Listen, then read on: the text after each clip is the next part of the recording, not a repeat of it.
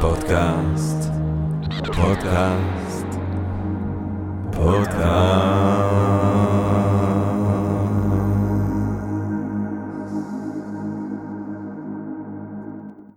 טוב, אה, גבירותיי ורבותיי, ברוכות וברוכים הבאים לפודקאסט של Think and Drink Different פודקאסט למי שאוהב לחשוב ולשתות. אני ג'רמי פוגל ואנחנו רוצים קודם כל להודות לסמסונג נקסט תל אביב, קרן השקעות בתוכנה בשלבים מוקדמים שמאפשרת לנו להקליט את הפודקאסט ממשחד שלה בשרונה כחלק מתוכנית התמיכה בקהילת החדשנות והיזמות הישראלית.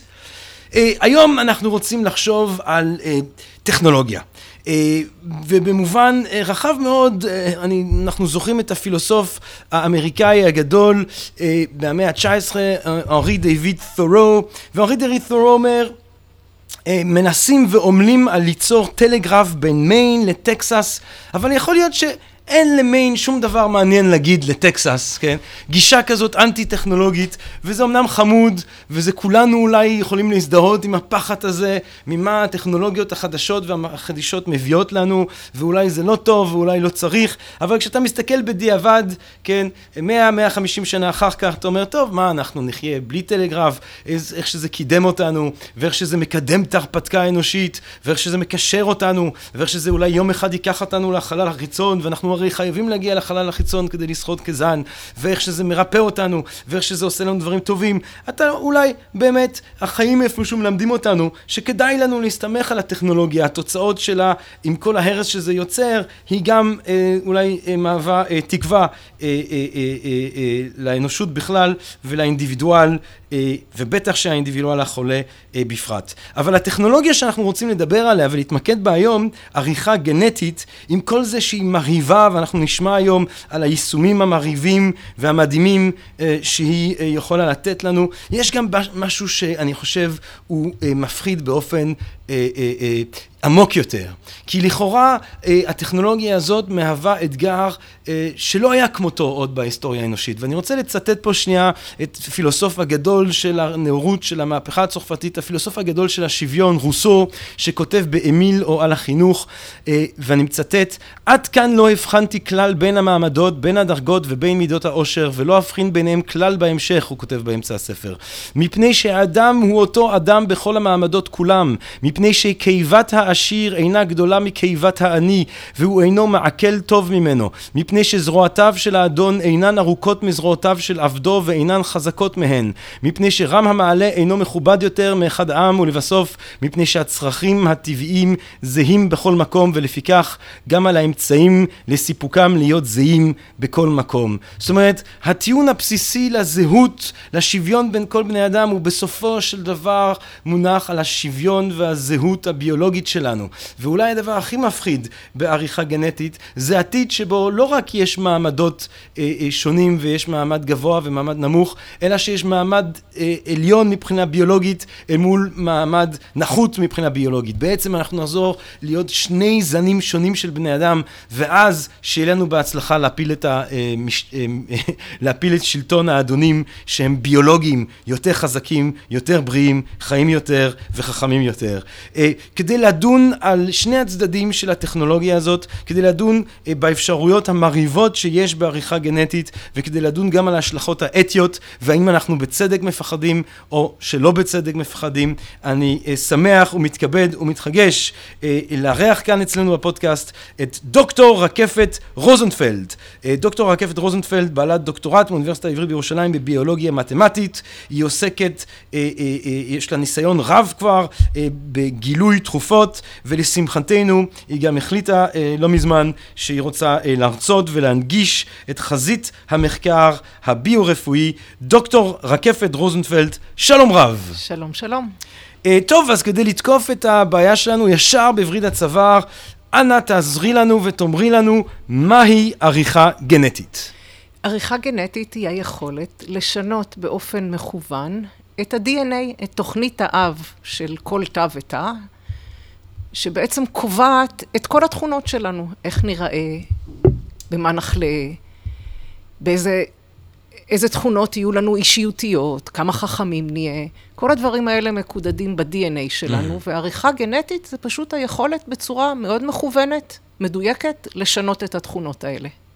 אוקיי, okay, אז בואו ניקח ממש צעד אחורה וננסה אה, אה, אה, אה, אה, להסביר את זה בצורה פשוטה, שכל אחד מאיתנו, וקודם כל אני, אני אוכל ממש לעקוב, מה זה בכלל DNA? DNA זה בעצם שפה. Mm-hmm. זה שפה של ארבע אותיות, שבה, כמו שאמרתי, כתובה תוכנית האב של כל תא ותא. שפה אוניברסלית לחלוטין, כל תא חי. בעצם הבלופרינט, תוכנית האב, זה ה-DNA, אוקיי? מה שאנחנו קוראים הגנים שלנו, כשאנחנו אומרים זה בגנים, הגנים הם המילים של אותה שפה שהיא DNA. ארבע האותיות האלה מרכיבות מילים שהם הגנים, והגנים קובעים את התכונות שלנו. ואיפה בגוף אנחנו מוצאים DNA? בכל תא ותא ותא? בכל תא ותא יש לנו בדיוק את אותם כ-20 אלף גנים mm-hmm. לבני אדם. Mm-hmm. כל חיה יש לו, יש לו מספר, כל חיה, כל צמח, כל תא יש לו מספר שונה של גנים, אבל mm-hmm. לאורגניזם יש בכל תא mm-hmm. בדיוק את אותה כמות DNA, mm-hmm. אוקיי? לא כולו בא לידי ביטוי בכל תא, mm. כי אנחנו יודעים למשל שתא דם נראה אחרת מתא עצב, ותא mm. דם יש בו המוגלובין שאין בתא עצב. Mm. אז בעצם כל תא מבטא חלק אחר מהתוכנית הזו, אבל אותה תוכנית שכתובה ב-DNA, בשפת ה-DNA, נמצאת בכל אחד מהתאים שלנו. Mm-hmm. וברגע שאת אומרת שאנחנו מתחילים להיות מסוגלים אה, אה, אה, לשנות את המילים האלה, לשנות את השפה הזאת של ה-DNA, מה, מה, מה, מה בעצם, איך בעצם עושים את זה? זו מטאפורה, אבל איך, איך בתכלס זה קורה? קודם כל, זה לא שלמדנו לעשות את זה עכשיו. אנחנו בעצם עושים את זה, האנושות עושה את זה הרבה הרבה הרבה לפני שידענו מה זה DNA, לפני שידענו שיש תאים ושיש גרעין, שבתוך הגרעין יושב ה-DNA. אוקיי? עשינו את זה בהכלאות, כל תהליך של ביות של חיטה, זה בעצם שינוי ב-DNA. אבל לא שינוי מכוון, אוקיי? כי פשוט עשינו הכלאות של זנים, כשגילינו שיש חיטה שהגרגירים קצת יותר כבדים ונופלים, כן, ליד הצמח ולא מתעופפים ברוח, אז בחרנו את החיטה הזאת לעשות לה עוד ועוד הכלאות. גם כלבים, אין שום דבר טבעי, לא בפודל ולא בדוברמן. זה הכל הכלאות שנולדו מאותו זאב שפעם איזה חקלאי עיקר רוסי גילה שהוא קצת יותר ידידותי מחבריו האחרים, והצליח טיפונת לאלף אותו, ומצא עוד מישהי שאולי גם היא קצת יותר ידידותית, והכלאות על גבי הכלאות. ואז דור ודור אתה בוחר את הכי ידידותיים, ובסוף יש לך... בוחר, בדיוק. אז זה בעצם שינוי ב-DNA, אבל זה לא שינוי מכוון. כן. אנחנו מקווים לטוב, זה לוקח הרבה זמן, לא תמיד זה מצליח, ולא תמיד התכונות שמתקבלות הן מה שרצינו.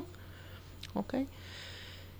אבל משנות ה-70 של המאה הקודמת, 1970 וקצת, בעצם לומדים שאפשר לקחת DNA ולגזור חתיכות ממנו ולהשתמש בהם, להעביר אותם בעצם מתא אחד לתא אחר. זה נקרא מהפכת ה-DNA הרוקומביננטית שקרה בשנות ה-70. ואז בני אדם התחילו לנצל את זה. אז רק שנייה, okay. איך אוקיי? חותכים חלק מ-DNA ומעבירים מתא לתא? למדנו שיש בטבע אנזימים שיודעים לעשות את זה. פשוט למדנו להשתמש בכלים שהטבע נתן לנו. אף אחד לא המציא כלום, פשוט גילינו את הכלים ולמדנו להשתמש בהם לצר... לצר... לצרכים שלנו. Okay? אוקיי? ומאז שאנחנו יודעים את זה, אנחנו חותכים חתיכות DNA. למשל, אנחנו חותכים את הגן של אינסולין מתוך DNA אנושי, מתוך תא אנושי, ומכניסים אותו לתא שהוא לא תא אנושי, תא שאפשר לגדל מאוד בקלות בתרבית, ולגרום לו לייצר עבורנו כמה אינסולין שאנחנו רוצים.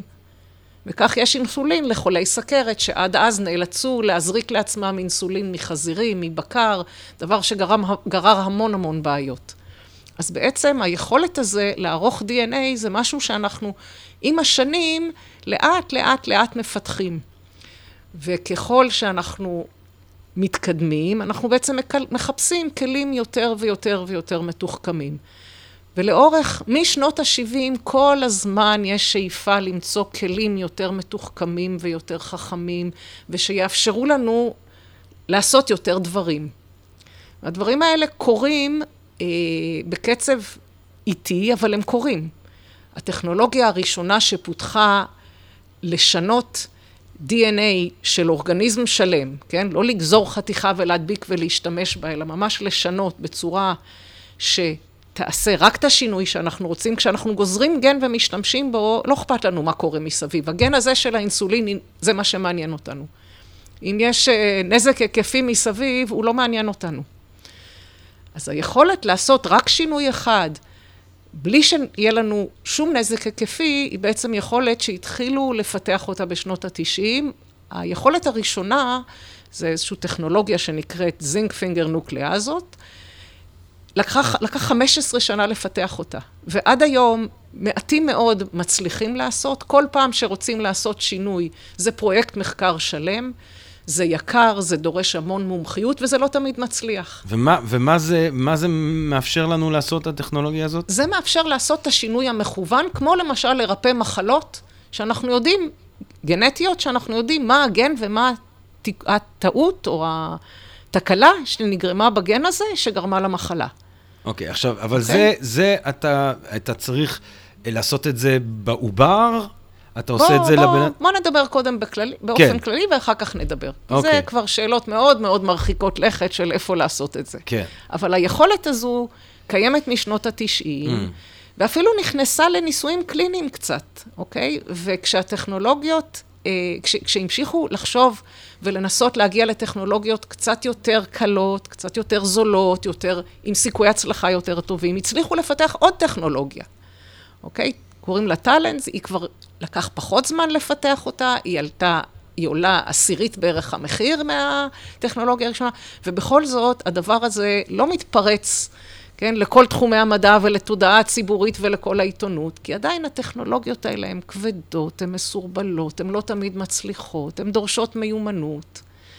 ואז ב-2012 בעצם נופלת לידי המדע טכנולוגיה פנטסטית בשם קריספר, שמשנה את פני כל הדברים. והשינוי הוא בעובדה שקריספר נורא נורא קלה ליישום.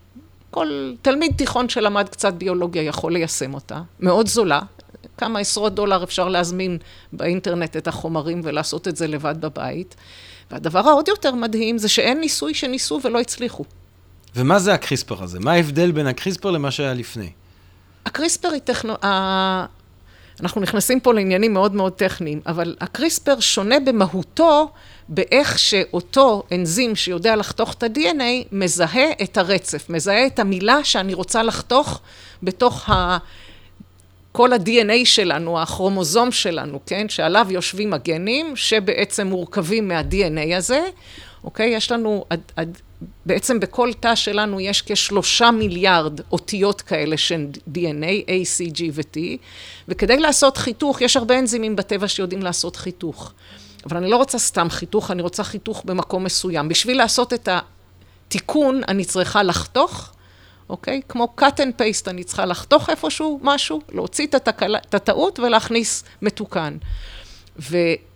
היכולת לדייק, היכולת לכוון לאן אני רוצה לשלוח את אותו אנזים שחותך, את אותו מספריים מולקולריות שחותכות, זה ההבדל בין קריספר לכל שאר הטכנולוגיות. הוא משתמש, בעצם הוא משתמש בשפה של ה-DNA עצמו כדי לזהות את עצמו. אם אתה למדת קצת ביולוגיה פעם, אז אנחנו תמיד למדנו שב-DNA יש ארבע אותיות, A תמיד מול T ו-C תמיד מול G. אוקיי? אז הקריספר משתמש בזיווג הזה של ה-A עם T תמיד וה-C עם G כדי לזהות איפה להפעיל את המספריים האלה שחותכות את ה-DNA, בניגוד לכל הטכנולוגיות שקדמו לו, שבהם חלבון היה צריך לזהות. וזה מה שעושה את כל המהפך. אבל זה דבר מאוד מאוד טכני. מה שעשה את המהפכה זה העובדה שיש פה טכנולוגיה שהיא באמת מאוד זולה, מאוד פשוטה ליישום. ואני לא הגזמתי, תלמידי תיכון היום יכולים לקנות ולעשות. והעריכה הגנטית הזאת, הגזולה וה, אה, והמרהיבה שאפשר לעשות עם, עם טכנולוגיית הקריספר הזאת, אה, לחזור לשאלה מקודם, אני, אני צריך לשנות את הגנים אה, ברמה של תינוק ושל עובר לפני שהמחלה פורצת, או ברגע שהמחלה פורצת, אם אני עושה את זה? אנחנו נורא קופצים קדימה, כי... קודם כל בואו נראה מה, מה הקריספר יכול mm. לעשות, ואחר כך נדבר על זה. כי אתה אחוז. נכנס פה לשאלות שהן גם אה, שאלות אתיות, גם שאלות תלויות אפליקציה. אוקיי, אז בואי אוקיי? נתחיל אז, באמת, תמשיכי מ...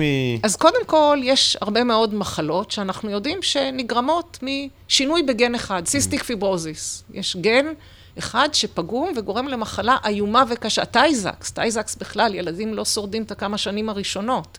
מחלה איומה, מחלות שאנחנו יודעים שיש טעות בגן אחד, ואותו אפשר לתקן במחלה, אוקיי? עם קריספר. Mm. אנחנו מכירים כחמשת אלפים מחלות כאלה. בחקלאות, שנים אנחנו עושים הכלאות, יש... עכשיו, והמחלות האלה, מטפלים בהן עם קריספר וזה עובד, ועוד עוד לא. לא. יש פיתוחים בדרך, כן. אוקיי? אה, סרטן, יש היום טיפולי סרטן עם קריספר. זה דווקא, יש כבר טיפולים מיושמים כבר אה, בסין, שבו מוציאים תאי מערכת חיסון של חולי סרטן, בעצם עם קריספר משנים אותם כך שהם יזהו את הסרטן כמשהו רע, כמשהו זר לגוף, מחדירים חזרה, והתאי מערכת החיסון של החולה תוקפים את הסרטן. אוקיי? זה משהו שאנחנו יודעים לעשות, ובסין כבר עושים אותו, בארצות הברית הוא נמצא בניסויים קליניים, אבל בסין הוא כבר מאושר ועושים אותו. אפשר אה, HIV, אפשר פשוט לחתוך את הווירוס החוצה מתוך תאים של אנשים שנושאים, שהם נשאים של HIV, ואז פתרנו גם איידס. מה, אה, אז פתרנו את האיידס? יש אפשרות שפתרנו את האיידס. מתי נדע? זו שאלה שמאוד קשה לענות עליה. יש אנשים שמדברים על שנה, שנתיים, יש אנשים שאומרים שזה מה ייקח את עשר אומרת? שנים. אבל- שנה, שנתיים אבל פותרים יש- את האיידס. אבל יש כבר ניסויים בבעלי חיים שמראים שבעלי חיים שבהם יש HIV, הווירוס שגורם לאיידס, אפשר בעזרת קריספר לחתוך אותו החוצה ביעילות מספיקה כדי לגרום להחלמה.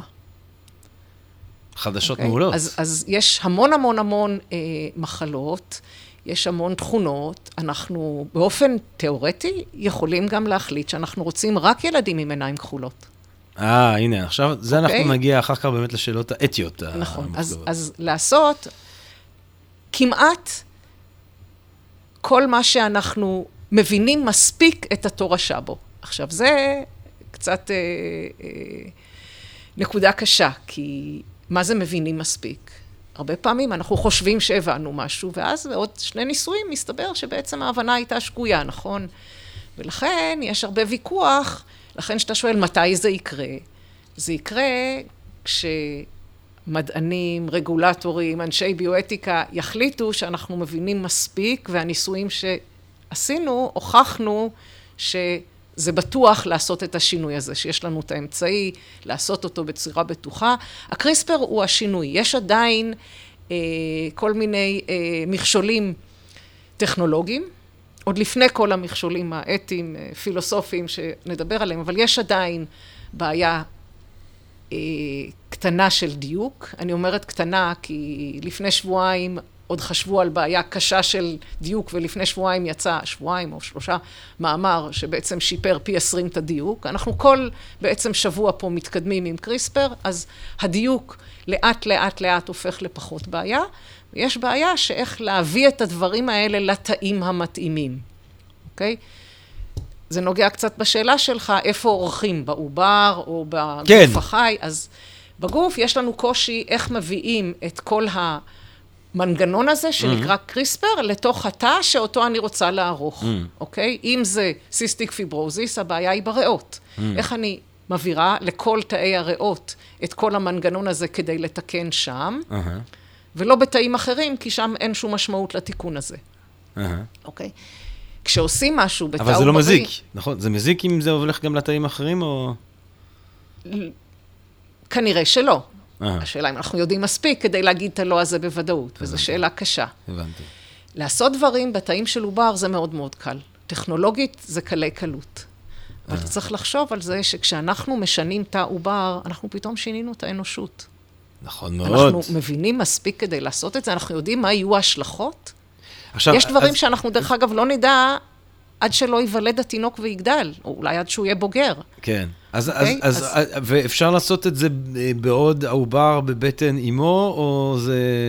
אה, אתה עובד על עוברים... תיאורטית אפשר יהיה, כנראה, שוב, זה הכל אה, מין מכשולים טכנולוגיים קטנים, כן. שקצב היום הפטירה שלהם, פותרים אותם בקצב הבנתי. מאוד מאוד מהיר. לא, כי אני, למה שאלתי על העובר? כי הרבה מהמחלות. הנוראיות האלה, זה מחלות שהתינוקות אה, נולדים איתן. נכון. ולכן, אם אתה רוצה, אני מניח שברגע שהילד אה, נולד עם המחלה, אפשר לתקן מהמחלות הקשות האלה אז, או צריך לעשות את זה עוד לפני זה שזה מאוד מתפתח? תלוי במחלה, זה כן. תלוי איפה היא פוגעת, כן. איזה תאים נפגעים. Mm.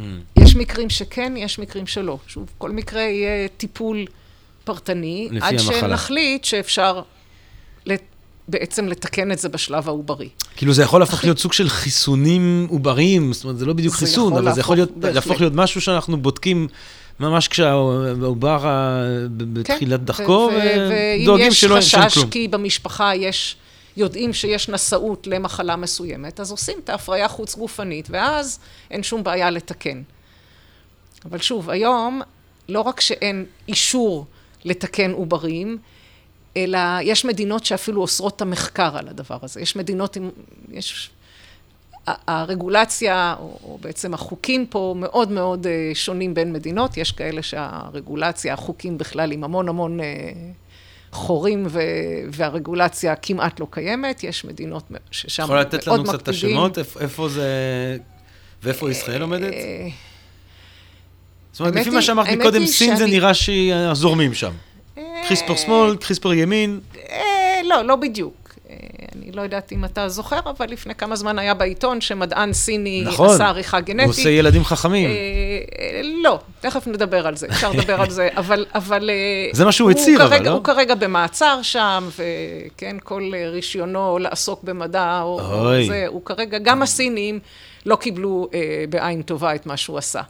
הוא נחשב בין אה, שרלטן, אה, חוס חסר אה, אחראי, לנוכל. אמיתי. כן, כן, כן. מה שהוא עשה היה חסר אחריות. התינוקות האלה נולדו?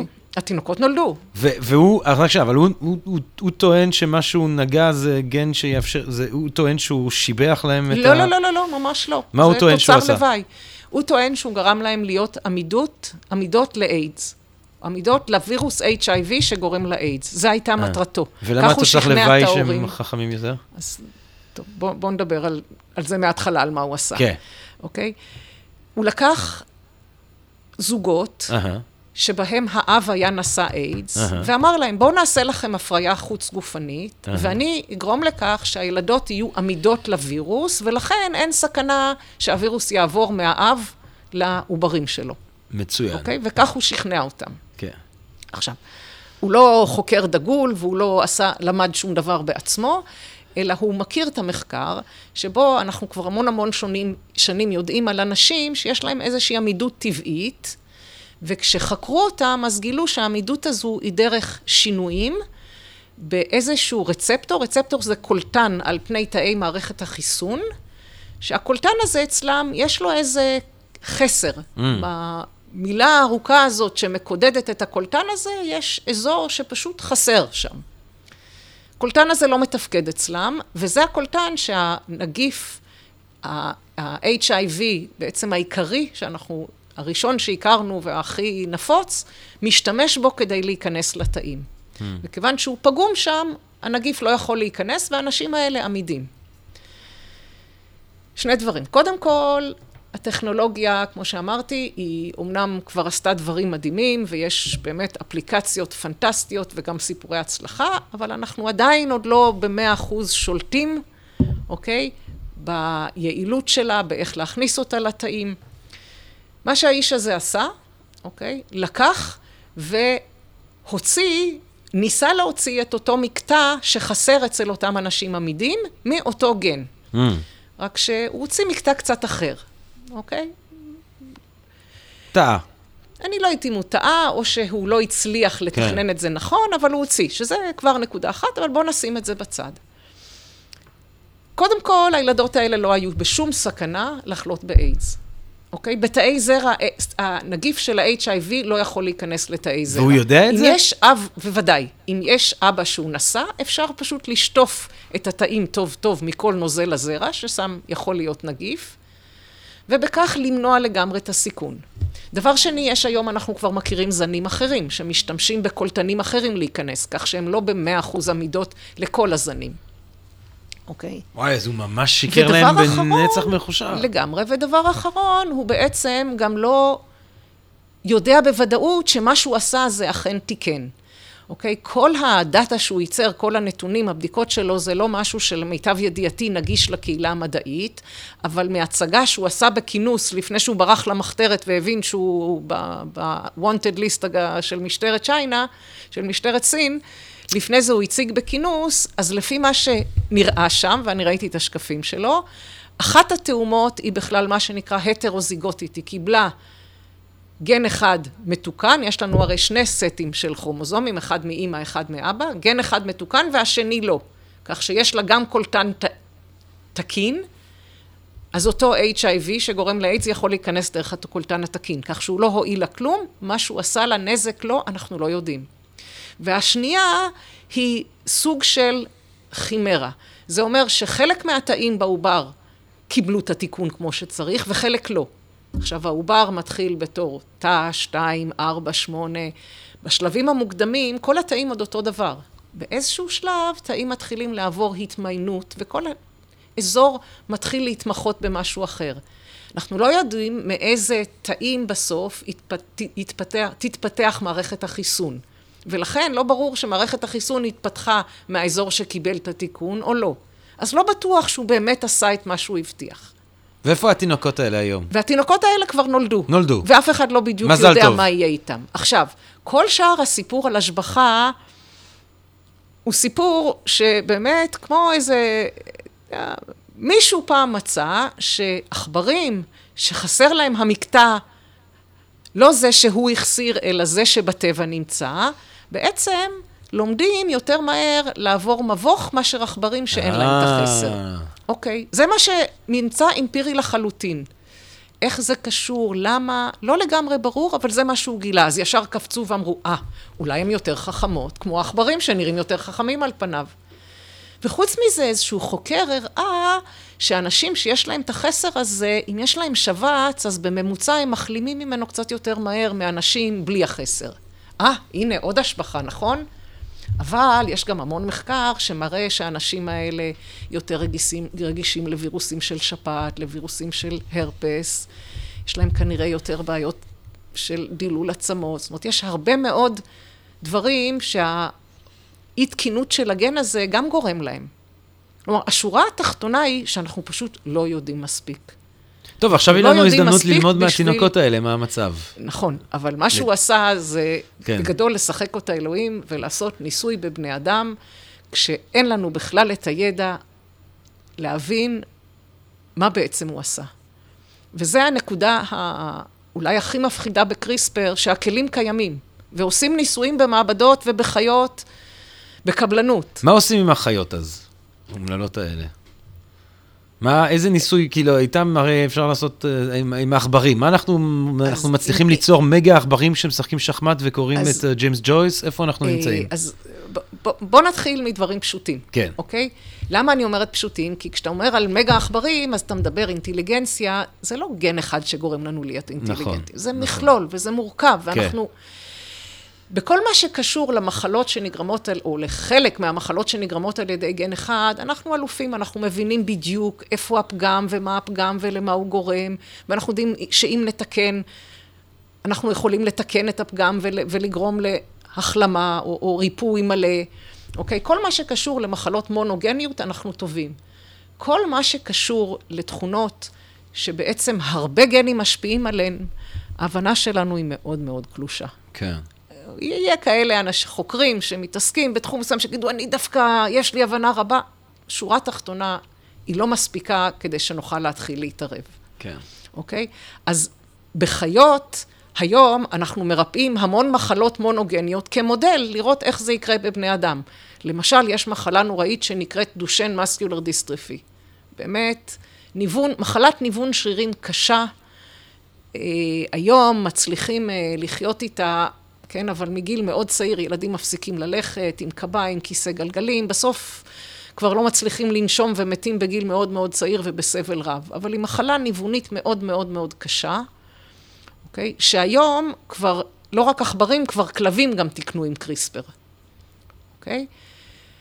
השאלה של איך להביא איך, את איך התיקון... איך מתקנים אותם? איך uh... מתקנים, יש היום כבר כמה דרכים שתיקנו, אבל בגדול לוקחים איזשהו וירוס שיודע לתקוף תאי שריר, מוציאים לווירוס הזה את כל ה-DNA שבעצם מאפשר לו לתקוף, משאירים לו רק מה שהוא צריך כדי לדעת להיכנס לתאי שריר, ובמקום זה אורזים בתוכו קריספר שיודע לתקן את אותו גן שגורם לדושן מסקולר דיסטרפי, אוקיי?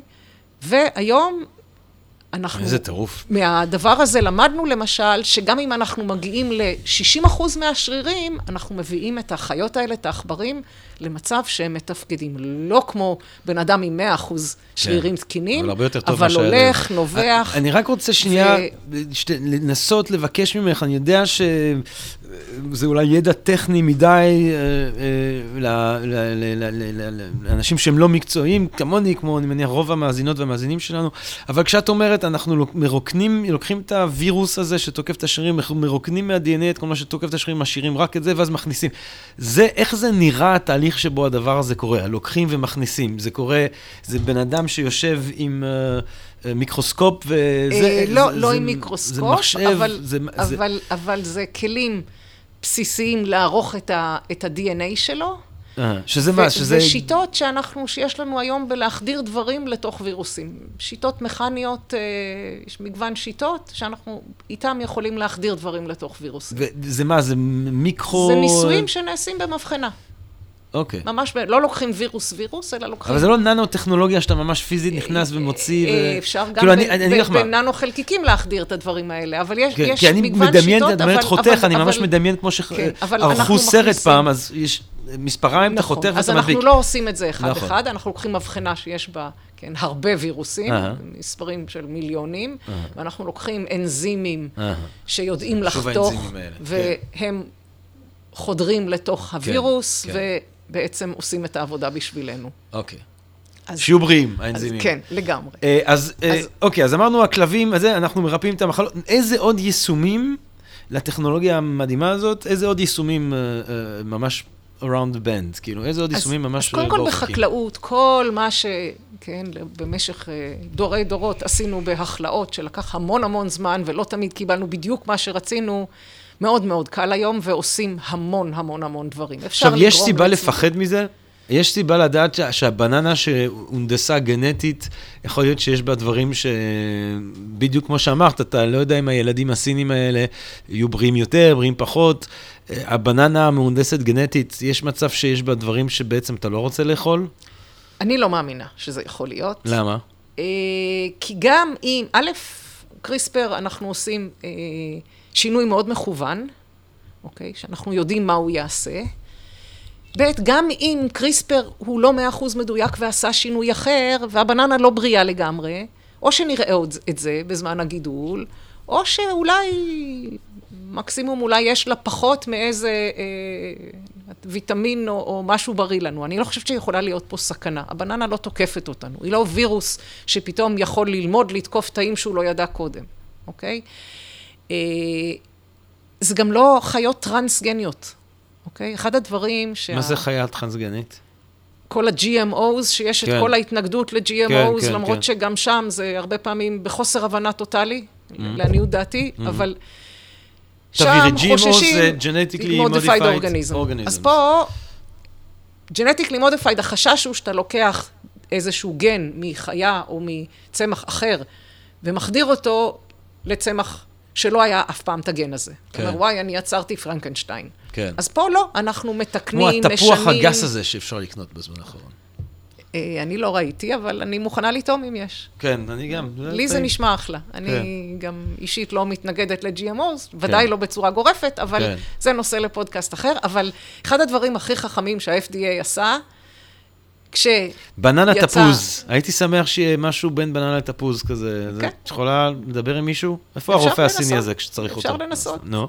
הרבה כן. שילובים מאוד טובים יכולים לצאת. אבל אחד הדברים הכי חכמים שעשה ה-FDA. כשיצא קריספר והתחילו לעבוד איתו בחקלאות, זה. להכריז שזה לא GMO. ולכן כל החוקים, כל הרעש וכל הזה, זה לא צריך לעבור את הרגולציה. אבל- ולכן יש כבר היום זה סוג של במדפים GMO, בארצות- לא? אנחנו לא בסמנטיקה? כן, אבל הוא יצא מזה בזה שהוא אמר שזה לא טרנסגני, לא מעבירים גן מזן אחר, ולכן אני מאפשר לזה הבנתי. להיכנס, וטוב שכך, כי למשל במדפים בארצות הברית כבר יש פטריות מקרוס פרות, שזה פטריות שאורך חיי המדף שלהם פשוט הרבה הרבה יותר ארוכות, הן לא הופכות לחום וקווץ' כזה ומגעיל צ'יק צ'אק, כן, אפשר להחזיק מגעיל, אותם האמת. הרבה הרבה יותר זמן. אה. שזה פנטסטי. אחלה, כן. אבל בואו נדבר רגע, יש את כל הדברים הטריוויאליים והבנאליים שבטח כל המאזינים יכולים לחשוב עליהם. כן, דברים שעמידים ליובש, עמידים להקה, עמידים למזיקים, שאולי לא צריך לרסס אותם כל כך הרבה, כי הם עמידים. כל הדברים האלה הם נורא חשובים, נורא יפים, אבל הם טריוויאליים. יש דברים אבל הרבה הרבה הרבה יותר מגניבים. נו, למשל, יש היום פרות שמחכות באוניברסיטה UC דייוויס בארצות הברית, שאין להן קרניים, אוקיי? אה. פרות של חלב, לפרות יש קרניים. כן. וזה סיפור היום, כי הקרניים האלה, קודם כל, כשהם, כשהם מובילים אותם, אז הן פוצעות אחת את השנייה, ולפעמים זה נורא עד זוב דם, וזה גם סבל להם, וגם אחר כך יש זיהומים. ולפעמים הן גם פוצעות את המטפלים. כן. יש כל מיני פרקטיקות שהתפתחו שהן איומות ונוראיות, אוקיי? פרקטיקה שלפעמים מנסרים להם בצורה כואבת, ולפעמים כשהם נולדים, אז כן. מטפטפים חומצה כדי ש... אוי. וזה שורף להם וזה כן. נכנס להם. באמת פרקטיקות איומות שעושים. כן. כדי לנסות למנוע או, או, או למזער את הקרניים האלה כדי שלא יהיו פציעות, אה. אוקיי? חוקרים באוניברסיטת קליפורניה פשוט למדו את המנגנון של איך נוצרות, נוצרים הקרניים, Mm. ועם קריספר Mm. עשו מוטציה אחת, ויש להם פרות בלי קרניים בכלל. חייב להודות שאני מעדיף אוקיי. שאנחנו נעשה קריספר לבני אדם כדי שכולם יהיו טבעוניים. נוריד את אה, הגן הזה שדורש זה נושא אבל לפודקאסט אחר. אבל- דורש מאיתנו אבל, לאכול אה, אה, אבל, אה, מזון אבל- שהורס את אבל האקולוגיה. גם הטבעונים יודו שאם כבר צריך, אז לפחות שהפרות האלה יהיו בלי קרניים, שאף אחד לא יתעלל בהם כדי לא לחתוך להם. שיהיו בלי מוח, או- שיהיו לא- רק... אה, טוב, זה גם, טוב, גם זה כן. מתחילים לדבר. אוקיי. אבל, אה, ויש עוד כל מיני דברים בחקלאות. כן. אה, יש משהו שהוא ככה בין חקלאות, אולי שאני, דוגמה שאני אני מנסה לחשוב על דוגמאות מגניבות, שכנראה המאזינים שלנו לא חושבים נו. עליהם לבד. אז יש חוקרת, שבמקרה יש לה ילדה שאלרגית לביצים. וזו בעיה קשה. לא רק שאי אפשר לאכול שקשוקה בשבת בבוקר, אלא הילדה הזאת גם לא יכולה לקבל חיסונים. כי חיסונים היום, את רובם אנחנו עדיין מייצרים בביצים. זו טכנולוגיה שהתפתחה לפני המון שנים, ככה מייצרים חיסונים. והילדה לא יכולה להתחסן, וזה מסוכן, אוקיי? אז האישה הזאת סך הכל למדה מה גורם בביצים לתגובות אלרגיות בני אדם, ראתה שזה סך הכל שלושה חלבונים שונים, עשתה בהם שינוי עם קריספר, ויש ביצים עכשיו היפואלרגנים. הילדה שלה יכולה גם לאכול ביצים, וגם אם החיסונים יפותחו בביצים האלה, להתחסן בצורה בטוחה. אוקיי? אז קריספר מאוד. יכול לפתור הרבה בעיות, לא רק ברפואה. מעניין מאוד. זאת אומרת, פה זה גם משיק לרפואה, אבל גם קריספר בחקלאות. לחומוס כדי שזה יהיה קצת, אפשר יהיה לאכול כפול וזה יהיה פחות כבד. לא יודע, אני מפנטז. קלי קלות. כן. כל כמע- האמת היא שכמעט הכל אפשר לעשות. השמיים הם הגבול. אה, ו- ועושים. ועושים. למשל, אה, יש גם קריספר אה, לצורכי אה, שעשוע. או, נו, כן? הנה, נשמע מעניין. בסין למשל, מסתבר... אה, הסינים האלה. הסינים האלה. חזרנו לסינים כן. האלה. הסינים האלה מאוד אוהבים חזרזירים קטנים. אוי ואבוי. אבל אם אתה לוקח חזרזיר בתור פט אה, בבית, זה נהיה ענק, כן. הוא מהר מאוד נהיה גדול, והוא משהו גם שהוא- תוקפני, כן, והוא גם לא. די דוחה. נכון. אוקיי? אז בסין בעצם הנדסו עם קריספר. זן של חזירים שלא גדל כל כך. אוי, הם נשארים הוא קטנים. בעצם איזה שליש, אוי, איזה והוא יופי. חמוד וקטן, יש תמונות, יש לי, כשאני מדהים. מרצה, אני מראה תמונה של כזה חלון ראווה של חנות, עם מלא מלא חזרזירים יאללה, קטנים. אז בוא נעשה ו- פיל בגודל של פודל מיניאטורי. הסינים אני כולם הולך על זה. מצלמים אותם. לחלוטין. לא, זה תקשיבי. עולה 1,600 דולר, אבל רגע, תשאל את עצמך, נו. אוקיי? זה, זה מוסרי? לא, אני- זה אני- אחלה. אני, זה תקשיבי. נחמד, אבל אולי הפ... החזירים האלה, בעצם כשהם יגיעו לזקנה, יסבלו מכל מיני מחלות אה, זה אה, יכול להיות, יותר. כן. אף אחד לא, לא, יודע. אני צחקתי, זה על הפנים. אף אבל אם לא כבר. תעשה פיל קטן. אנחנו לא יודעים. זה לא יהיה יותר מגניב פיל אם קטן כבר, אז, בסלון. אה, תחשבי, יש לך אז, פיל אז קטן בסלון. לו פיל מעופף, למה לא לארגן לו כנפיים שיעוף? כן, לגמרי. כלומר, פיל אז- מעופף. אז פיל מעופף, זה תחשבי אבל נשמע שיפול, לפעמים לגמרי כזה, אתה לגמרי מקבל קקי של ציפור. אתה מקבל צואה של פיל על הראש באמצע אלנבי, זה יהיה סיפור. פיל מעופף נשמע science fiction, כן. ואולי לפיל מעופף לא נגיע, אבל למשל, יש חוקר, חוקר מאוד מאוד מאוד ידוע ומכובד בתחום, שבעצם מחזיר לנו את הממוטות. אה, נכון, הממוטות. ווילי ממוס לפרויקט נקרא. הנה, ג'ורסיק פארק, הגענו. נכון, כן. נכון. יש לנו, בעצם, אנחנו יודעים את כל ה... את איפה כל זה, הרצף ביפן קורה ה-DNA. הסיפור הזה של לא, הממותה? לא, בארצות הברית. בארצות הברית. דווקא בארצות וואלה. הברית, ג'ור- ג'ורג' צ'רץ' מ... וזה בסדר, זה עם. אישור של כולם, זה וזה... עם אישור, אוקיי. אה, זה עוד רחוק, אבל מה שהוא החליט, הוא, הוא יש לו טיעונים מאוד אה, טובים, שבעצם זה יפתור הרבה מאוד מבעיית התחממות כדור הארץ, אם יחזירו לערבות סיביר את הממוטות. לא, כל מיני טיעונים. לא, דווקא, על- לא, רק שנייה, זה מעניין אותי, למה? כן, יש לו, הטיעון שלו, אני לא לגמרי בטוחה שאני יכולה לשחזר את כל הטיעונים, כן. אבל בגדול הוא טוען שתחת הקרח שיש שם אה, כלוא הרבה מאוד CO2, גז חממה, אהה. וכשכדור הארץ מתחמם, המסה מסיבית ומשתחרר המון המון כן, גז, אם כן. לעומת זאת כל הזמן יהיו ממוטות שם שידרכו, הם בעצם ימיסו, ימיסו, ואז לא תהיה את ההצטברות הזו של ה-CO2 בתוך הקרח, כי ברגע שהם דורכים, הם לא, הוא לא... וואלה. אבל אה, הוא בעצם לקח DNA של ממוטות שאנחנו מצאנו במאובנים. אנחנו, לא אנחנו, אבל האנושות. ובעצם לקח את הקרוב, את הפיל. קרוב משפחה הכי קרוב, אהה. ולאט לאט עובר גן גן ומחזיר אותו למה שהגן הזה היה בממוטה, מתוך תקווה שעוד כמה שנים הוא יחיה ממוטות. אנחנו נפגוש שוב אוקיי. ממותה. נכון, אבל אותו ג'ורג' צ'רץ' גם עושה... חמשת אלפים שנה אני חושב שלא פגשנו ממות. אה, אה, למרות שהיו עוד ממוטות כשבנו את הפירמידות במצרים, מסתבר. זה אני לא ידעתי. לפני שלושת אלפים, ארבעת אלפים שנה, אני חושב, משהו כזה. אוקיי. כן. אז אולי נפגוש שוב, כן. אבל אותו ג'ורג' צ'רץ' גם עושה דבר אחד שהוא סופר מעניין וסופר חשוב. הוא בעצם מגדל חזירים שיהיו בעצם בנק איברים להשתלות, Mm. אוקיי? בעצם משנות ה-70, אולי אפילו קצת לפני של המאה הקודמת, אנחנו יודעים שמאיזושהי סיבה לא ברורה, דווקא איברים של חזירים מבחינה מבנית הכי קרובים ודומים ומתאימים לבני אדם. Mm. אוקיי? מבחינת המבנה שלהם. וכשחשבו על לעשות איברים של חזירים להשתלה, כי אתה יודע, יש מחסור נוראי. נכון. הטענה היא שבארצות הברית מתים של- מעל 30 איש ביום בתור וואלה. להשתלות. כן. אה, והמחסור הזה ילך ויגדל בצורה מטורפת בשנים הקרובות. אתה למה? יודע את זה. למה? אה, זה מאוד ברור, כי ייכנסו רכבים חשמליים, אין תאונות דרכים. זה מקור מאוד מאוד אה, חשוב. זהו, אף אנשים, אחד כן. לא רוצה להשתיל איברים מאנשים מאוד מבוגרים שמתים כן, מסרטן כן. ועם מחלות קשות. ימותו פחות אה, צעירים.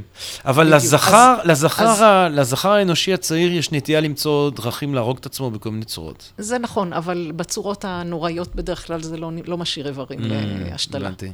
בכל אופן, אז בשנות ה-70, כשחשבו וניסו, מהר מאוד גילו שיש המון המון וירוסים בתוך DNA של חזירים. הוא מלא וירוסים. יש מעל 60 וירוסים חבויים שיושבים שם, כמו אצלנו. יש, יש אנשים שיש להם הרפס שמדי פעם מתפרץ ויש פצע בשפה. כן. הוא נמצא בתוך התאים, הוא רדום, לפעמים הוא מתפרץ ולפעמים לא, אבל הוא שם תמיד, לא נפטרים ממנו. Mm.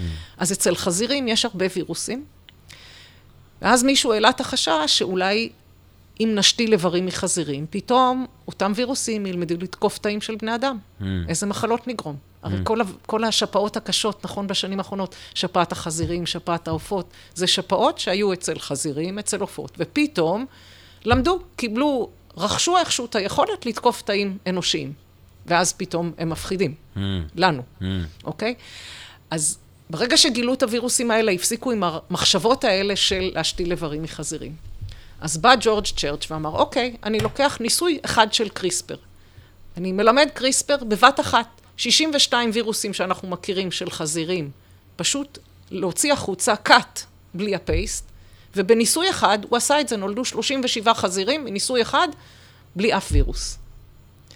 עכשיו, יש כל מיני בעיות של דחייה, נכון? אנחנו לא, כל הדגלים והסימנים שיש על פני התאים שלנו, שמראים לנו מי עצמי ומי לא, שונים לגמרי בינינו לבין חזירים. אז עכשיו הוא הקים חברה, ואת אותם חזירים שכבר אין להם וירוסים, הוא בעצם עם קריספר עורך, כך שבעצם כל התאים שמסמנים למערכת החיסון וכל מערכת החיסון שלהם, יהיו בעצם זהים לשלנו. בתוך כמה שנים אפשר יהיה בחזירים האלה לגדל איברים ולהשתיל אותם בבני אדם. זאת אומרת, לגדל, זאת אומרת, אתה- אתה לגדל לא את לוקח- אתה החזיר, לא לוקח את הריאות וכש- של החזיר ושם אותו בבן אדם? כן, את הריאות, את... כן, כן, בדיוק אה. ככה, לגדל חזירים שהם בעצם אה, כי אתה גם. תהנדס את הלב כדי שזה יתאים יותר לגוף שלנו, אתה תהנדס גם את הריאות, או אתה- גם ככה זה מתאים? לא, לא, ההתאמה היא לא רעה. דרך אגב, כבר עשו ניסוי אחד, ובבבון כבר השתילו לב של חזיר, והבבון חי טוב, לא הצליח בפעם הראשונה, היה צריך כמה התאמות, יש גם כן. קצת התאמות אחר כך, שצריך להתאים את הלחץ דם של הבבון לחזיר. למדו על הבבון, למזלנו, כן, לא על אנשים, כן. אבל היום כבר הצליחו לעשות את זה, אוקיי? אז זה רק עניין של כמה שנים, בתקווה שהוא יצליח, שבעצם תיפתר לפחות חלקית בעיית השתלת האיברים. מעניין. מה זה כטבעוני? לא, לא זה הבעיה של ההשתלה, אלא הבעיה ה- של מלאי האיברים, סליחה. אני רואה כבר את הבעיה שיהיה לי, נגיד, לעת זקנה כטבעוני, מה אני עושה עם אה, לב של חזיר, אם אני לוקח, לא לוקח. אם אני משתיל את הריאה שלי בחזיר, אולי אה, נעשה החלפות. מדהים, תקשיבי, אבל תראי, אה, כך או כך, הסיפור הזה אה, אה, מטורף. האם יש עוד איזשהו רובד אה, שאנחנו לא חושבים עליו? אה, אה, חקלאות, אה, רפואה, אה, מה עוד? מה, יש עוד איזה משהו שאנחנו בוודאי, פשוט יש. העם לא רואים? אה, וואי, השמיים הם הגבול, ו- ואני בטוחה שיש בראש של כל מיני מדענים עוד דברי, מלא אפליקציות שכן, מעטים מאוד יכולים לחשוב מה, אבל, אבל נדבר- תחשוב כן. רגע רק על העובדה שהיום, בערך שני שליש מהאנשים שמתים היום בעולם המפותח, כן, אני לא מדברת על העולם המתפתח, עולם שלישי, בעולם המפותח בערך שני שליש מהאנשים מתים ממחלות שהן age-related diseases, מחלות של זקנה, אוקיי? א', אנחנו מכירים הרבה מאוד מהגנטיקה של המחלות האלה, כן? איזה וריאציות גנטיות גורמות לאנשים יותר מהר לפתח את המחלות האלה, וב', אנחנו גם מכירים המון, לא המון, אבל אנחנו מכירים מספר חיות שלא מזדקנות. יש לובסטרים את שחיים כמה האלה, מאות שנה, כן. יש כל מיני דברים בים.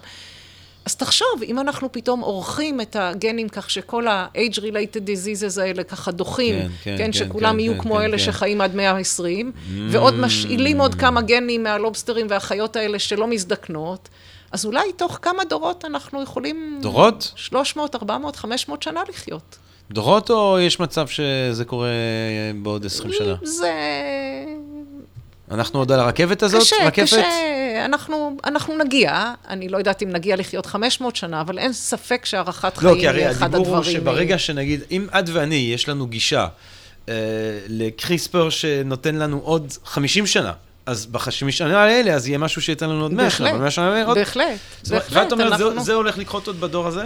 אה, קשה נורא להגיד. אה, יש אנשים שטוענים? שאנחנו... אה, וואי, זה... אני לא יודעת איפה שמים את הגבול. זאת אומרת, איפה אני חושבת ששמים את הגבול? זו שאלה נורא נורא קשה. אה, אבל אין ספק? אין ספק שכן, יש שאלה קשה של... אה, זה בכלל, אולי לקריספר יש פתרון גם למה עושים עם כל האנשים האלה. הם עושים אותם בוא קטנים? נניח, לא, בוא נניח שאנחנו לוקחים כמה גנים מדגים ומפתחים קצת זימים, ואפשר לגור גם מתחת לים. אוי, מדהים. למה לא? עם קריספר אפשר כל כך... אוקטופוסס גארדן. כן, לגמרי. ואם כבר, אז, אז אפשר גם uh, להנדס עוד כמה תכונות שיהפכו אותנו ליותר מתאימים לחיות בחלל. א', המצ- דחוף, וב', אנחנו נהיה חייבים כנראה להנדס את עצמנו כדי להיות מסוגלים לחיות במזג אוויר הרבה יותר חם. כן, גם זה אפשרי. כן. אבל פה אנחנו כבר מתחילים להיכנס לכל הדברים שככה ניסית לרמוז ואמרתי לך אחר כך, אחר כך. כל הדברים, כמו שאמרתי, ברגע שתכונה היא לא תכונה כמו המחלות הגנטיות שאנחנו יודעים, כן? גן זה גורם למחלה הזו, כן? יש טלסמיה, מחלה קשה, אנחנו יודעים שאם נתקן את הגן של ההמוגלובין, נפתור את הבעיה, אוקיי? ברגע שהתכונות הן מורכבות יותר, זה הרבה מאוד גנים. ואז, כמו שאמרתי קודם, לדעתי ההבנה שלנו היא די קלושה, וכשנתחיל לשנות, כמו שאתה אומר, שנהיה מסוגלים לחיות במזג אוויר חם יותר, מה עוד זה יעשה? למשל אינטליגנציה. אנחנו רוצים גם להיות הרבה יותר אינטליגנטים, חייבים. נכון? אז יש כבר היום מעל 70 גנים שיודעים שקשורים, שווריאנטים שלהם, אנשים עם וריאנטים מסוימים נוטים להיות יותר אינטליגנטים. כן. בוא נניח שאיזה מדען מטורף יחליט שאוקיי, זה לא הכל, זה לא מאה אחוז, לא כולם יהיו איינשטיינים, אבל לכל אחד שיש וריאנט הפחות אינטליגנט של אחד הגנים האלה, או שניים או שלוש, או כל השבעים וכמה, בוא נתקן אותם, אוקיי? הידע, היכולת כמעט קיימים. יש עוד מחסומים, אבל אנחנו מתקרבים זאת אומרת, זה בצעדים די באופק. גדולים. זה לא, זה לא נראה, אין, אבל- אין סיבה אבל יכול להיות תיאורטית שעוצרת אותנו. יכול להיות שכולם יצאו נורא נורא חכמים וחננות נוראים וסוציופטים וסוציומטים, אולי זה משפיע גם על התכונות אופי, אף אחד לא יהיה נחמד, אף אחד לא יהיה יצירתי ויצייר ציורים הכל יפים. יהיה כמו מעבדה אה, מדעית של גאונים אנחנו לא אה, יודעים את. ההשפעה של כל השינויים האלה. אוקיי, עכשיו, יש עוד אפליקציה אולי גם אפשר שבכלל- להגביר את גן החמלה. אה, יכול להיות, מה עוד זה יעשה? אין גן אחד של חמלה. נכון. זה כנראה אוסף של המון המון תכונות, שהן משפיעות על הרבה מאוד דברים. אתה יודע מה, אפילו אם נדע לרפא מחלות נפש, יש אנשים שיגידו, וואי, חובה זה, אני סובל, סובל, אם יכולתי להירפא, אבל יש גם הרבה אנשים שמראים שיש איזושהי קורלציה בין מחלת נפש ליצירתיות. אולי נרפא את כל מחלות הנפש ולא יהיו יותר ציורים ואן גוכים ולא יהיו יותר פרדי מרקיוריז, ואיבדנו... מרכיב של מה זה היה לנו להיות אנושיים. כן, כן. אז, אז הדברים האלה, כן, צריך לדעת איפה לשים את הקו. אבל אנחנו, תראי, אז אנחנו ו- במצב, אז בוא- בואי בואי נתקוף בעצם, אנחנו הגענו, דיברנו קצת על, על מה זה קריספר, דיברנו אה, על יישומים מרהיבים, אה, מהחציל לבטיח עד לחזיר הקטן ולפיל המעופף, וכמובן הדברים הרציניים בקטע של אוכל ואיברים וכולי. אנחנו עכשיו בעצם בשאלה האתית, שאיתה באמת פתחתי, אה, שאנחנו רואים... אה, וזה באמת, אני חייב להגיד לך ברצינות, כי העניין הזה של תוחלת חיים זה משהו שמעסיק מאוד אותי, חבריי. אה, זה שאלה שמרתקת אותנו, ו, ואני, הדאגה שלי, אה, כבן אדם שהיה מאוד מאוד שואף לראות עולם יותר שוויוני, שחושב שאחד מהדברים אה, העצובים אה, בנוגע לקדמה היא הדרך שבה היא אה, מקדמת חלק מסוים של בני האנוש ומשאירה כל כך הרבה אנשים מאחור, זה שלכל הפחות עד היום, כל כמה שנים, מישהו מוריד את המים, ודור הולך ודור בא, ויש עוד איזשהו סוג של, וגם אז, אין מי, מי יודע מה, איזה מוביליות יש כבר בחברות הקפיטליסטיות של היום, כן? בג... אנשים נורא מתמקדים בסיפור, בסיפורים המעטים של העני שנהיה עשיר, אבל בגדול העשירים נשארים עשירים, חיים יותר, אה, אה, העניים.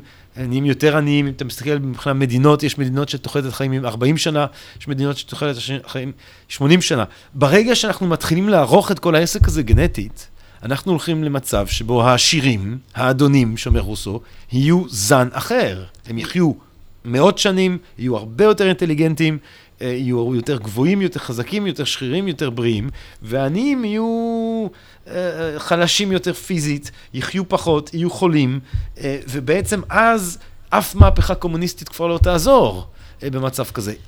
השוויון ילך לאיבוד לעולם ועד כאידיאל כלל אנושי. אין ספק שזו סכנה אמיתית. אין ספק שכלים כמו קריספר יכולים רק להגביר את האי שוויון. אין לי הרבה מה להוסיף, אני יכולה רק להגיד שזה יכול להיות אפילו, רק להעצים את מה שאתה אומר. תחשוב למשל על, על זה שאתה בתור אידיאליסט תחליט שאתה מתנגד, ויהיו לך הרבה אה, ככה קהל שמצודד בכל מה שאתה אומר, וששמח ללכת אחריך, ואתה מקים תנועה של אנטי קריספר ואנחנו לא נשתמש בקריספר. עכשיו, תדמיין שאתה פתאום יושב בגן עם הילד בן השלוש, ויום חורפי וקר, והילד כל הזמן מנוזל, ואתה מוצא את עצמך האידיוט היחיד שרץ עם איזה טישו לנגב לו את האף קודם, כי כל שאר הנדסו את מערכת החיסון שתהיה הרבה יותר חזקה נגד וירוסים. איך תרגיש? לא, מה עשית. לילד אפילו- שלך? בוא נגיד שכאבא, אוקיי, אז- זה הופך להיות לא מוסרי. לא בדיוק. לאפשר לילד, אם אתה מביא ילד לעולם, וכל הסביבה שלו מהונדסת, ויש לך את האמצעים להנדס, אז ברור שאני אעשה את זה. נכון. אתה לא רוצה שהילד שלך יהיה היחיד שצריך שיעורים פרטיים במתמטיקה, כי כולם הנדסו אינטליגנציה. אבל אני חושב על אז- מה אז- יהיה הפער בין אה, אז- ה- אבל- ארצות הברית, אה, או גם בתוך ארצות הברית יש פערים מדהימים, אבל כן, הפער לא, בין הפערים מנהטן האלה, לבין אה. אה, קנדהר באפגניסטן, אה, מה יהיה הפער ברגע שכל הילדים במנהטן יונדסו אה, בצורות מסוימות, והילדים בקנדהר אה, לא, יהיו שני זנים אנושיים. כן, טוב, אני חושבת שהפער כל כך גדול עכשיו, שזה כבר... אה, זה גם ככה אימתני. אימתני כבר ככה, ואין... אה, מה נעשה? מה נעשה? ואז מה, נסתובב עם החזירים הקטנים שלנו והאבטיחים אה, חצילים? אין- ו... אין, אה, הרכבת יצאה מהתחנה. הרכבת יצאה מהתחנה. זהו. זה לא... יאללה, להנדס. להנדס לכל לא. עבר. אה, אז לא. אה, בפירוש לא. אבל יצא. אוקיי. נו.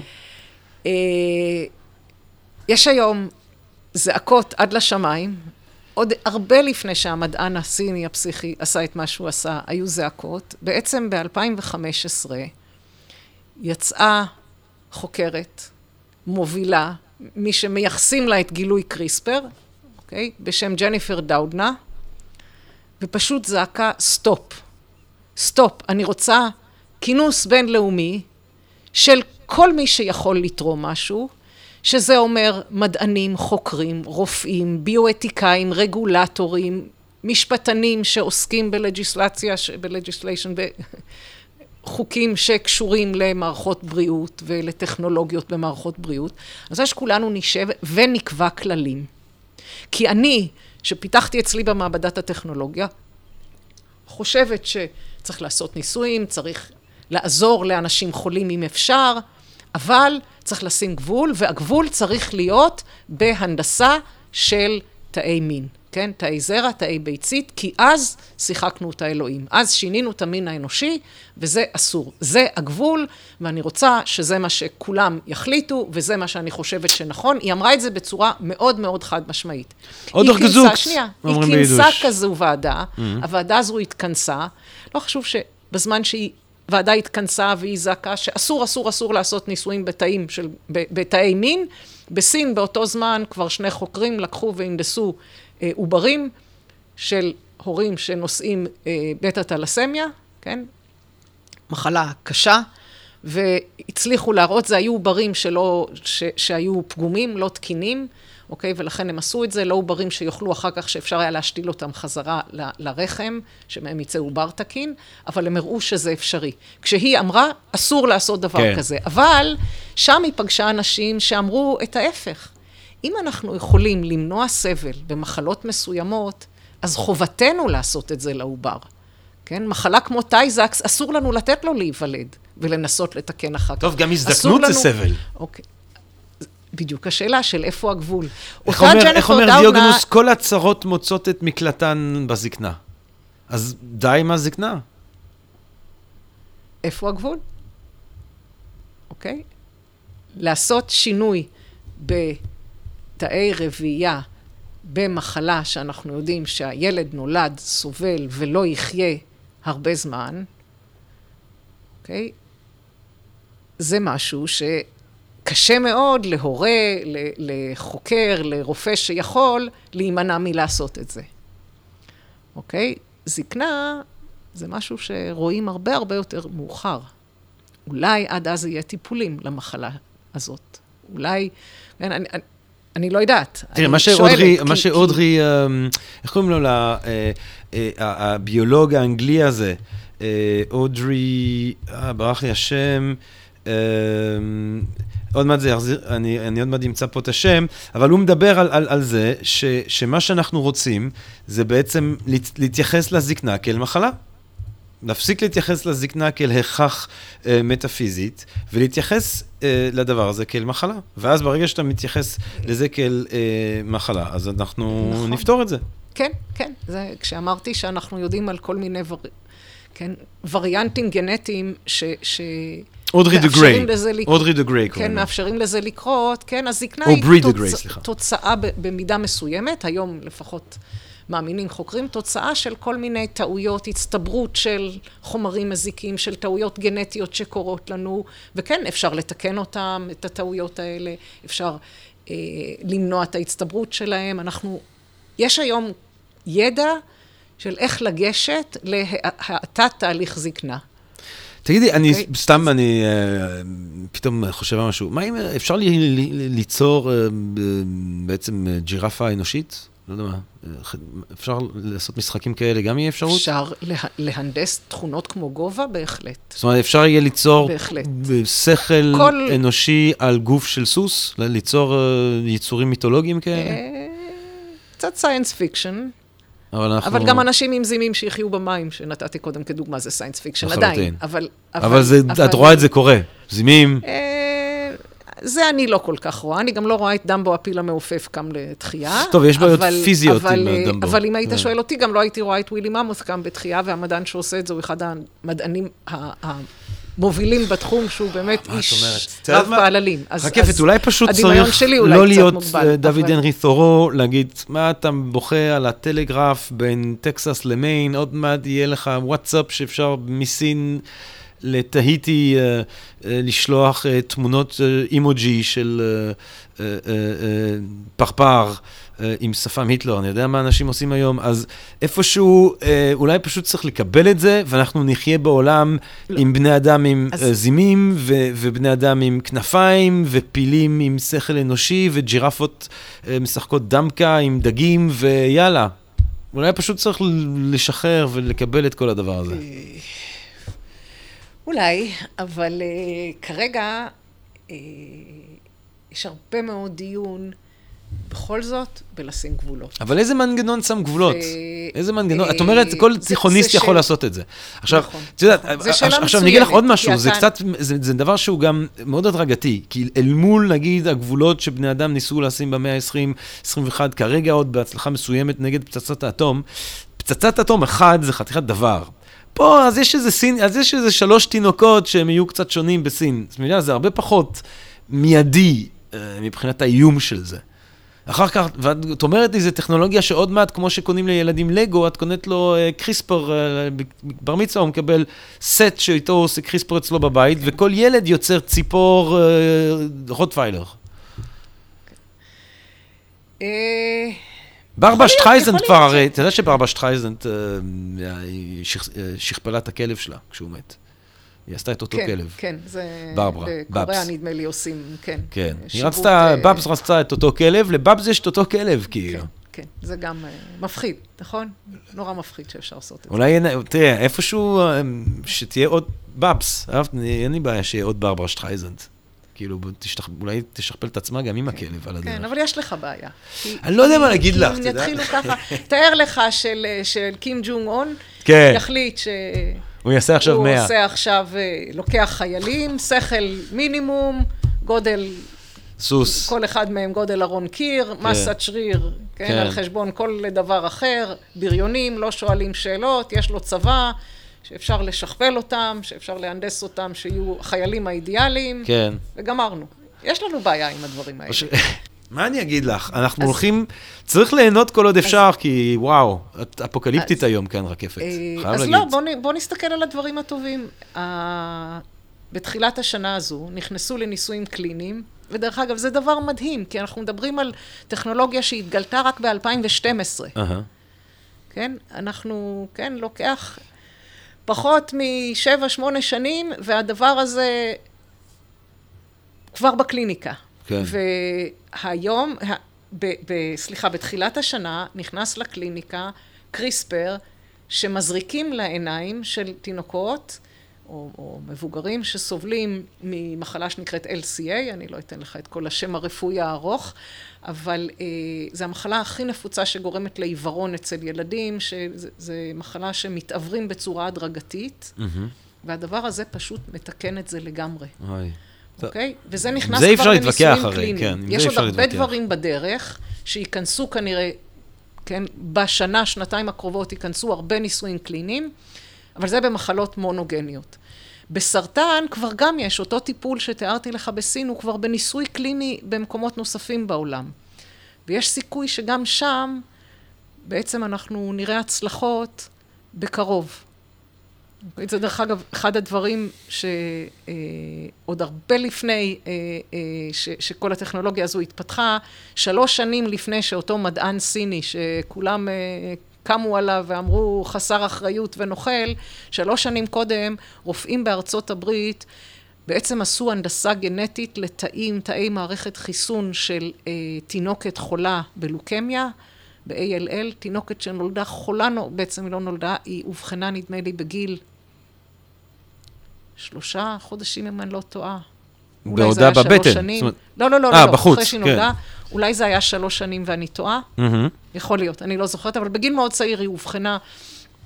כל הטיפולים שיש לא עזרו לה, והיא עברה השתלת מח עצם ולא עזר לה. התינוקת הייתה על סף, על סף מוות, ובעצם הרופאים קיבלו אישור מיוחד להוציא את התאים, ועם קריספר להנדס אותם כך שיוכלו להכיר את הסרטן ולהזריק אותם חזרה לגוף שלה, והתינוקת חיה עד היום.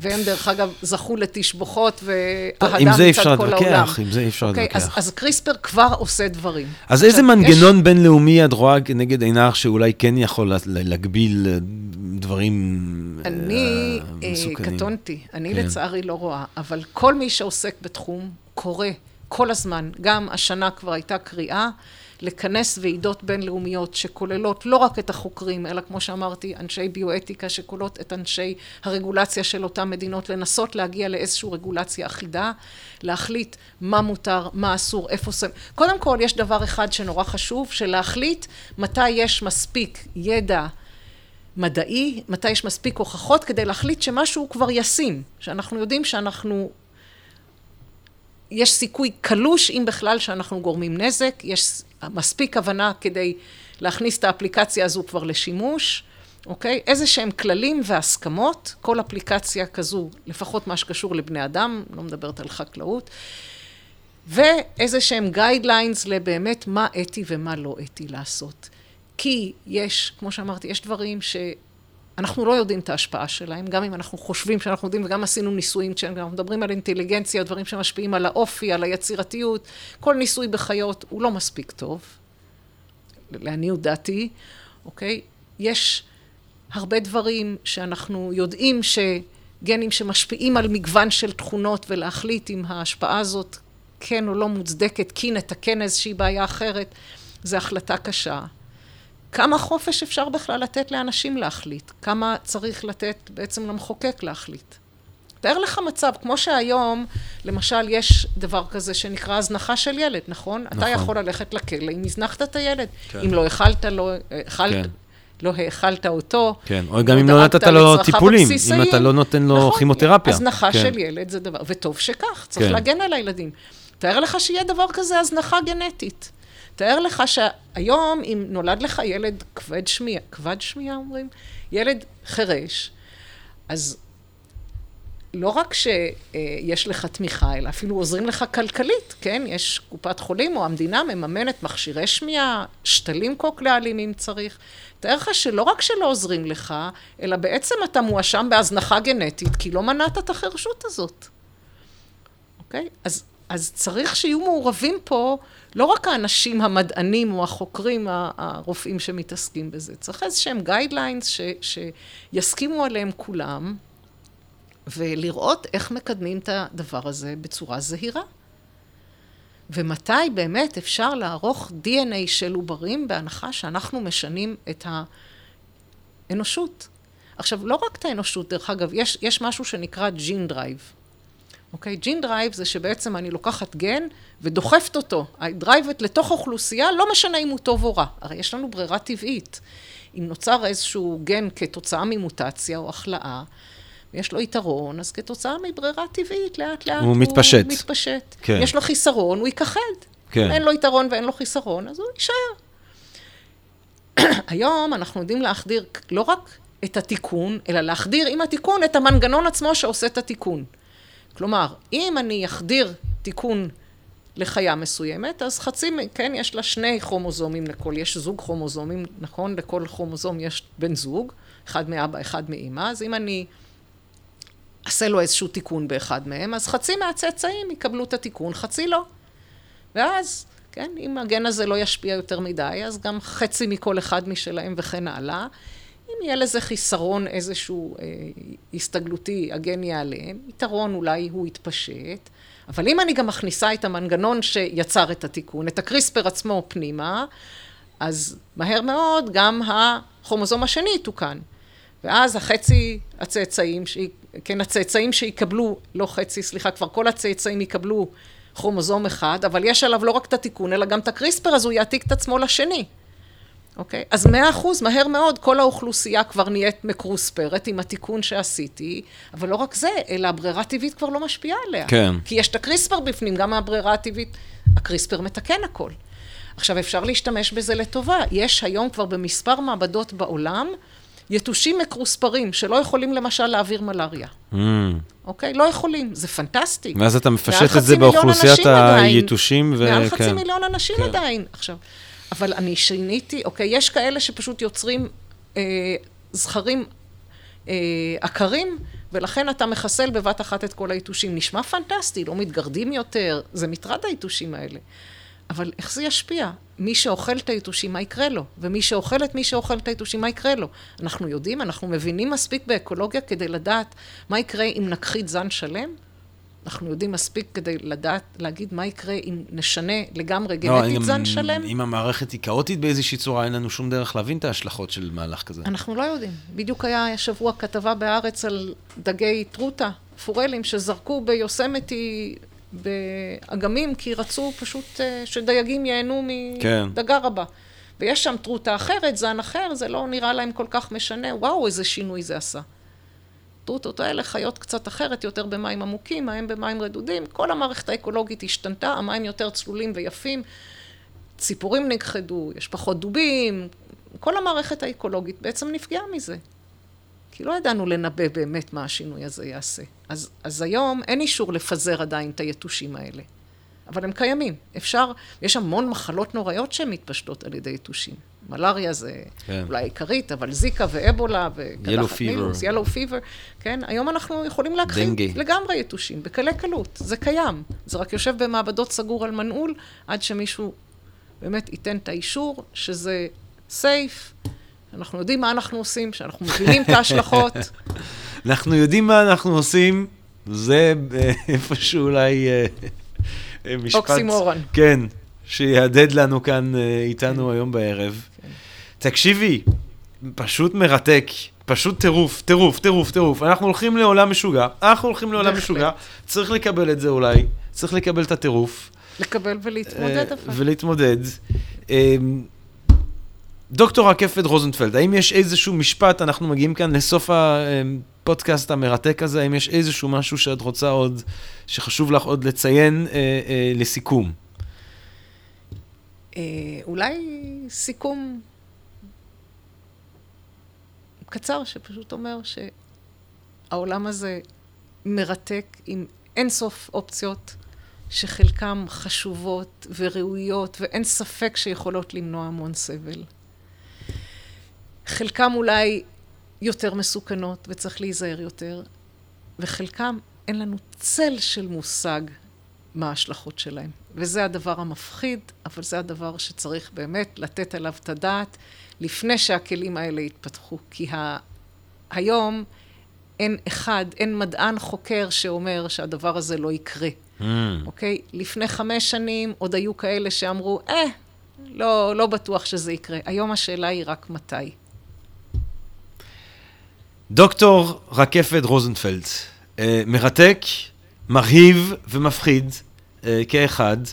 אה, נקווה לטוב, בהחלט. נקווה, ל... נקווה לטוב, נקווה שאיכשהו האנושות אה, סוף סוף אה, תתבגר מוסרית אה, עם ההתבגרות הטכנולוגית שלה. לא כל כך קרה אולי אה, עד היום, או במידה לא מספקת, אבל אה, never say never. אני רוצה ממש ממש להודות לך על השיחה המרתקת הזאת, מעוררת מחשבה, באמת מעוררת מחשבה. אני מקווה, אה, אני מאוד נהניתי אה, ללמוד וללמוד ממך, לשוחח איתך, אני מקווה שכך גם המאזינות והמאזינים שלנו. אני כרגיל אה, רוצה להמליץ לכם לבוא לשמוע את ההרצאות של דוקטור רקפת רוזנפלד ב-Think and Drink Different ובכל הפורומים האחרים שבהם תמצאו אותה, ואני ממליץ לכם כמו, כמו כן גם לשמוע את הפודקאסטים האחרים שכבר הקלטנו ואותם שעוד נקליט, אה, אה, אה, או אותם שאנחנו עוד מקווים מאוד להקליט בעזרת השם, שיהיה לכם כל טוב, לילה טוב ונשתמע. תודה רבה. לילה טוב.